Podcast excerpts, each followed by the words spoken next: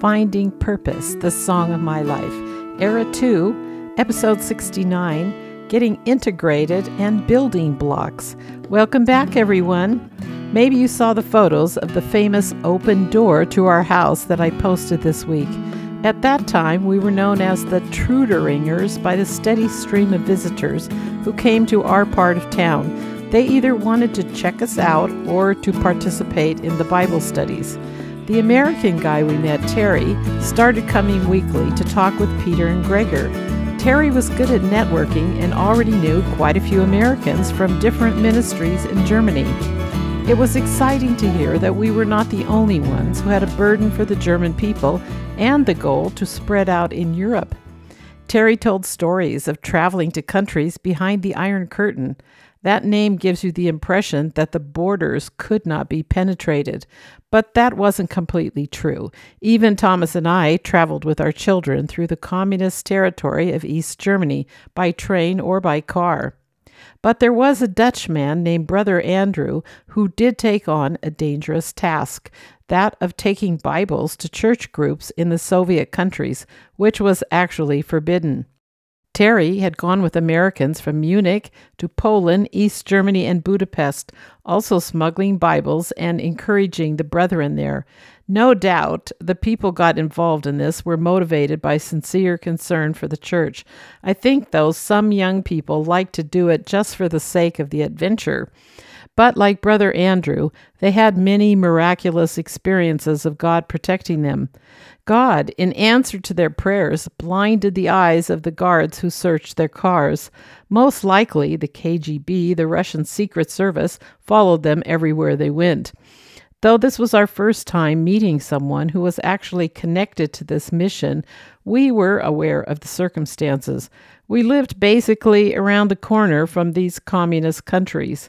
This is what Thomas had written in a newsletter to our friends in Eureka shortly after we came to Germany. The vision that Christine and I had a year ago of sometime going to Germany is happening now, sooner than we ever thought. The vision we all have here in Nienburg is to enter into all parts of Europe, including the Iron Curtain countries. I believe that somehow that is going to happen sooner than we think, it almost scares me to think of what the future might be, but I just have to trust that He will prepare us for it. A few times I have seriously considered whether this kind of life is what I want, but then I think there's nowhere else to go. All life, all joy, all peace is in Him and His ways. What I want to learn most now is to be able to do more than just endure. I want to really be thankful and to rejoice in and for all things. We look forward to hearing from you. We love you and praise Jesus that you are our family. Sincerely, your brethren in Germany. So, some more contacts that Terry had were with Christians at the American Army base in Munich. He got involved with a Bible study group there and brought his new German friends to join in. Originally, another group in Munich had been instrumental in getting Terry and his wife to come from Kansas City. It was the YMCA. In German, it is called the Christian Organization for Young Men, CVJM. It was under the leadership of a man named Helmut Niklaus in Munich. Helmut was very ambitious in drawing leaders of many denominations together with the purpose of sharing the gospel on a larger scale. Then there was the man that Thomas and I had met at St. Boniface, Harald Schmidt. He also had become an influential pastor in this movement that was soon to be called Kreis zur Einheit, Circle of Unity. We found it fascinating learning about the other Americans like us who came to Munich as missionaries, and it didn't take long before Thomas would be drawn into these circles. Not only did he speak English, but he had been trained in the knowledge of the Bible in California. He was learning to be a good translator and, as a German, could relate to both cultures. This was only a small part of God's plan that was gradually developing for him. It's funny that our integration into the Christian scene in Munich began with Americans. A few of us made a visit on a Sunday morning to Harold Schmidt's church service. They met in a villa that housed another ministry called Teen Challenge that got started in Munich in 1973. It was encouraging to hear that they were similar to us in living communally, but their particular focus was to help people who wanted to get free of drug addiction. After the service was over, Peter made a date with Harold when he could visit us. When he arrived, the guys showed him around the house and told him about the second team that was coming soon. He seemed to be pleasantly surprised to see how nice the place was. Jackie and I were happy to have our first official visitor, and true to German tradition, we served coffee and cake for their meeting. After some small talk, Jackie and I left and let the men get on with their discussions. Harold told them that he was glad to see that we didn't look like a band of hippies. He said some churches in Munich had trouble recently with a group that had come to town and lived communally. They were called Children of God, and they had all kinds of strange philosophies and practices, including sharing partners. By the way, the man that had come to our farmhouse with similar ideas also had been a part of that group in the States. At our evening meeting that day, the men told the rest of us how their talk went with Harold. At first, they were surprised that he had lots of questions about our theology and he specifically wanted to know what our plans were in establishing a church in Munich. His main fear was that we would be asking people from other churches to come and join us. That wouldn't have even crossed our minds. But there's a name for that. It's called stealing sheep, which seemed to be a common problem. Peter and Gregor did their best to explain to Harold what our motives and practical goals were. They told him that we had been sent out with the commission that Jesus gave to his disciples. Our plan of action would be going out on the streets preaching and taking the opportunity to share the gospel with anyone we might meet. Thomas gave him the example how he had been sharing his faith with the people he worked with. The purpose of our communal house was to offer a place to live for those who didn't have a home or family. Of course, this offer would be for people who seemed to show a sincere interest in becoming a Christian. The guys explained to Harold their experience in starting businesses and learning to be self supporting. They told him how they had matured by learning to work. This was a big need among the youth who had dropped out of the cultural norm. Thomas also shared about how God used this aspect at Living Waters to completely transform him. Harold, being an older man, must have been a very patient guy to get into a discussion with our young men about theology. Gregor told him that we had learned foundational doctrine from Jim Durkin. I think the fact that Jim came from the same denomination as Harold made it easier for him to relate to us. The most important question he had was about the Bible itself. Gregor said that we believe the complete Bible is the inspired Word of God. It is the foundation for living both personally and in starting a church based on the New Testament teachings. He shared that our ministry had three main purposes. Number one, to preach the gospel and make disciples so that Jesus would be glorified. Number two, to pursue unity with all who believe and follow Jesus. And number three, to be individually conformed to the image of Christ, to know Him, to love Him, and to serve Him. We closed our family meeting that night by praying for Harold and the people we had met so far in Munich. We asked the Lord to give us wisdom in gaining their trust. This was the first time that the men had been questioned so seriously about their beliefs, it was a good lesson for all of us. We realized how important it is to know the scriptures and be able to defend our faith. That was to become a necessary building block for the future. None of us were aware at the time that the attack on the truth of God's Word is so common. For our four families in the house, we were not only growing spiritually, but also in number. We rejoiced with Alan and Ellie when their first baby was born in November, and added to that, Jackie was expecting their third child in January. Now that we had regular guests, it became obvious that we needed the central living and dining room area. Peter and Jackie also experienced that it was impractical having people meeting regularly in their apartment. Often their boys were playing or trying to sleep. So they packed up and moved to the basement where Tony and Jane had been. It wasn't as pretty as being on the ground floor overlooking the garden, but they would have more privacy for their family life. The main apartment with the kitchen became the community center for our meals, for our house meetings, and visitors. Then I had the idea to set up a playroom there, which turned into doing kindergarten for our six children.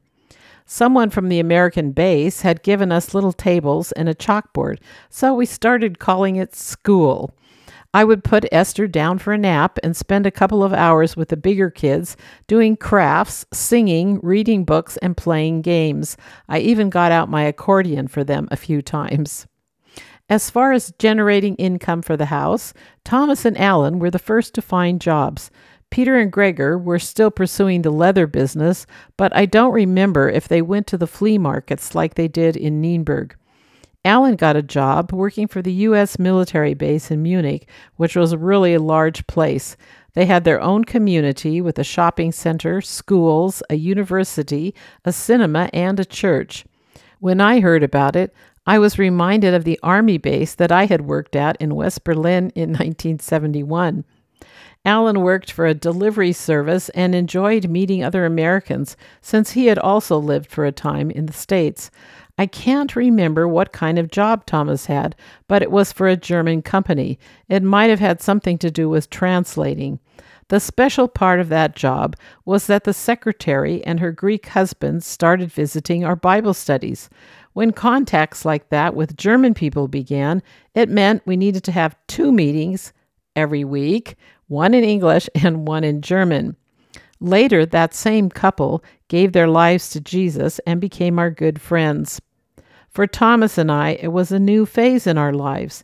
Every morning, I would stand in the doorway with Naomi and kiss him goodbye. We would watch him as he headed down the street towards the S-Bahn station. When he came home around dinner time, he liked to tell about the people he preached the gospel to on the train.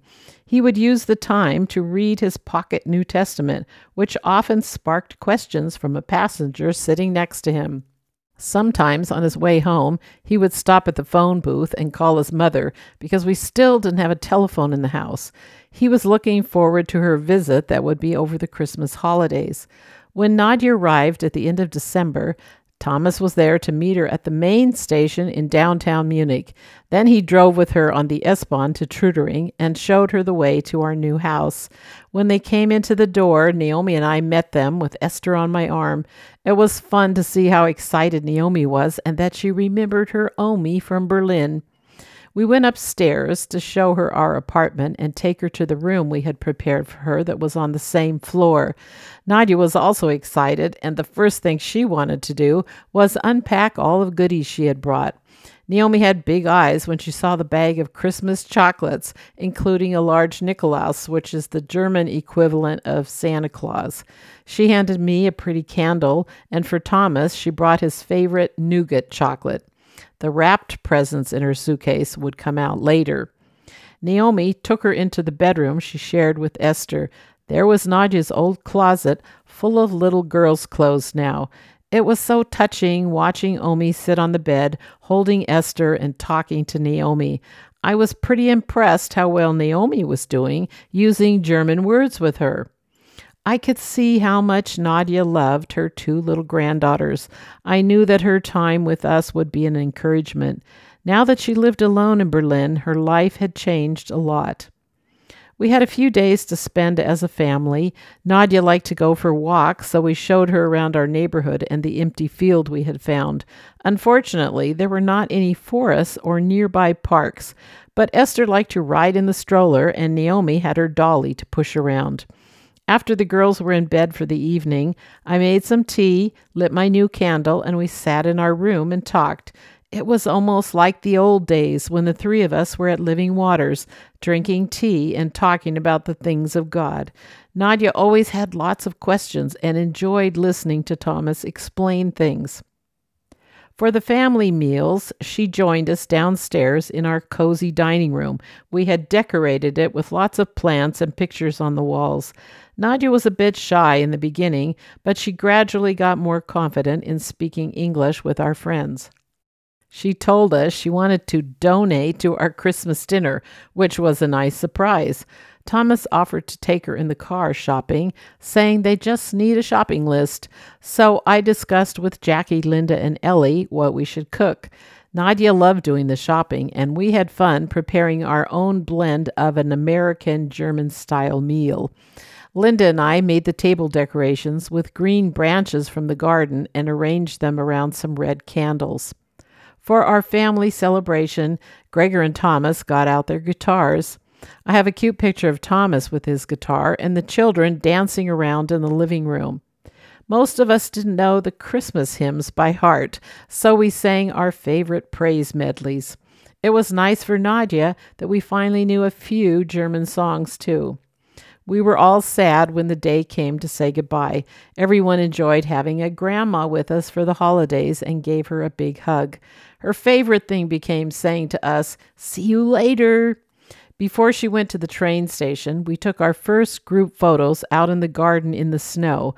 It was perfect that Nadia was there to take the pictures. I'm so glad we have a couple of photos of our beginnings in Munich. Thomas and I had no idea that in a few months everything would change. That is another story. In closing today, when I was looking up information about Brother Andrew's ministry, I was struck by a scripture that he quotes in his book called God's Smuggler. He writes that after seeing firsthand the struggles of the Christians in Poland, he asked the Lord, What can I do? He felt led to read Revelations chapter 3, verse 2. It is written to the church in Sardis Be watchful and strengthen the things which remain that are ready to die. This also sounds like a warning to the churches today. He took that as his commission to load up his Volkswagen bug with Bibles and deliver them to the Christians who were lonely and in great need.